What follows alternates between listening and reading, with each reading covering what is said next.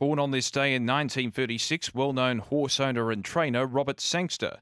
Born on this day in 1944, Australian tennis legend John Newcombe, who claimed seven Grand Slam singles titles and 17 Grand Slam doubles titles.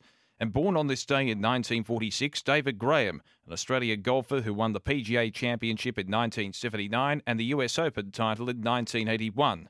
As we mark births, deaths, and marriages for Tobin Brothers Funerals celebrating lives, visit tobinbrothers.com.au.